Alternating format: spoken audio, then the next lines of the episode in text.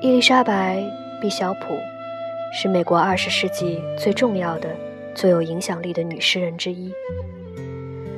回避了风景画，海或者若干物，并没有在她那里一下出来。地理在她的想象中游移、洗莲，感到自己的呼吸声。这时候，她的处理是狄金森式的。最能表示水域特征的色彩是什么？今天给大家读一首他的《北方和南方》里的一个寒冷的春天。一个寒冷的春天，草地上的紫罗兰有了裂纹，有两星期或更久，树木都在迟疑。小小叶片，等待着时机，细心地显明它们的特性。终于，一阵暗绿的烟尘落上你硕大无目的的山丘。一天，在一铺泛冷而白炽的日光下，山丘的一侧，一头牛犊降生，母牛停止哞叫。花费长时间绞断胎盘，一挂不幸的旗帜。但小牛很快趔趄起身，看样子像越发感觉欢快。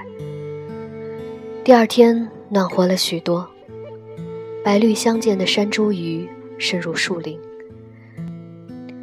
每瓣花朵灼伤，很显然是烟蒂所为。而朦胧一片的紫荆，站在旁边，一动不动，却差不多更为身姿。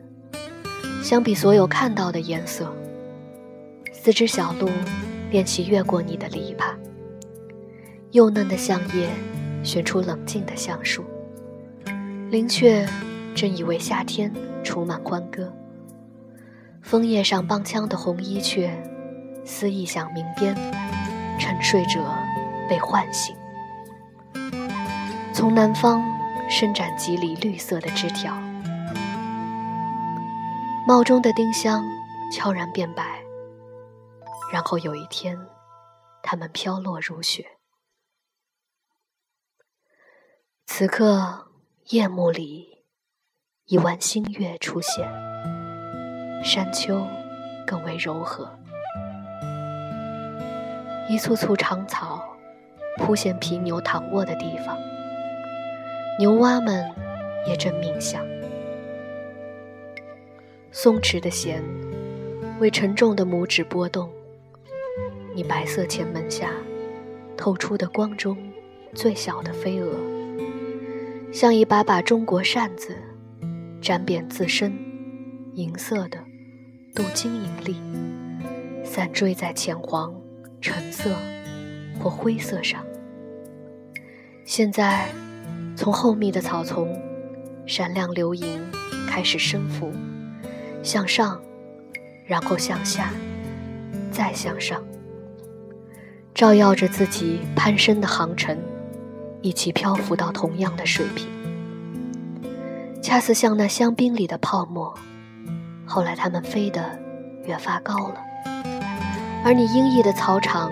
将能献于这些独特而炽烈的馈赠，从现在起的每个夜晚，直至夏天过去。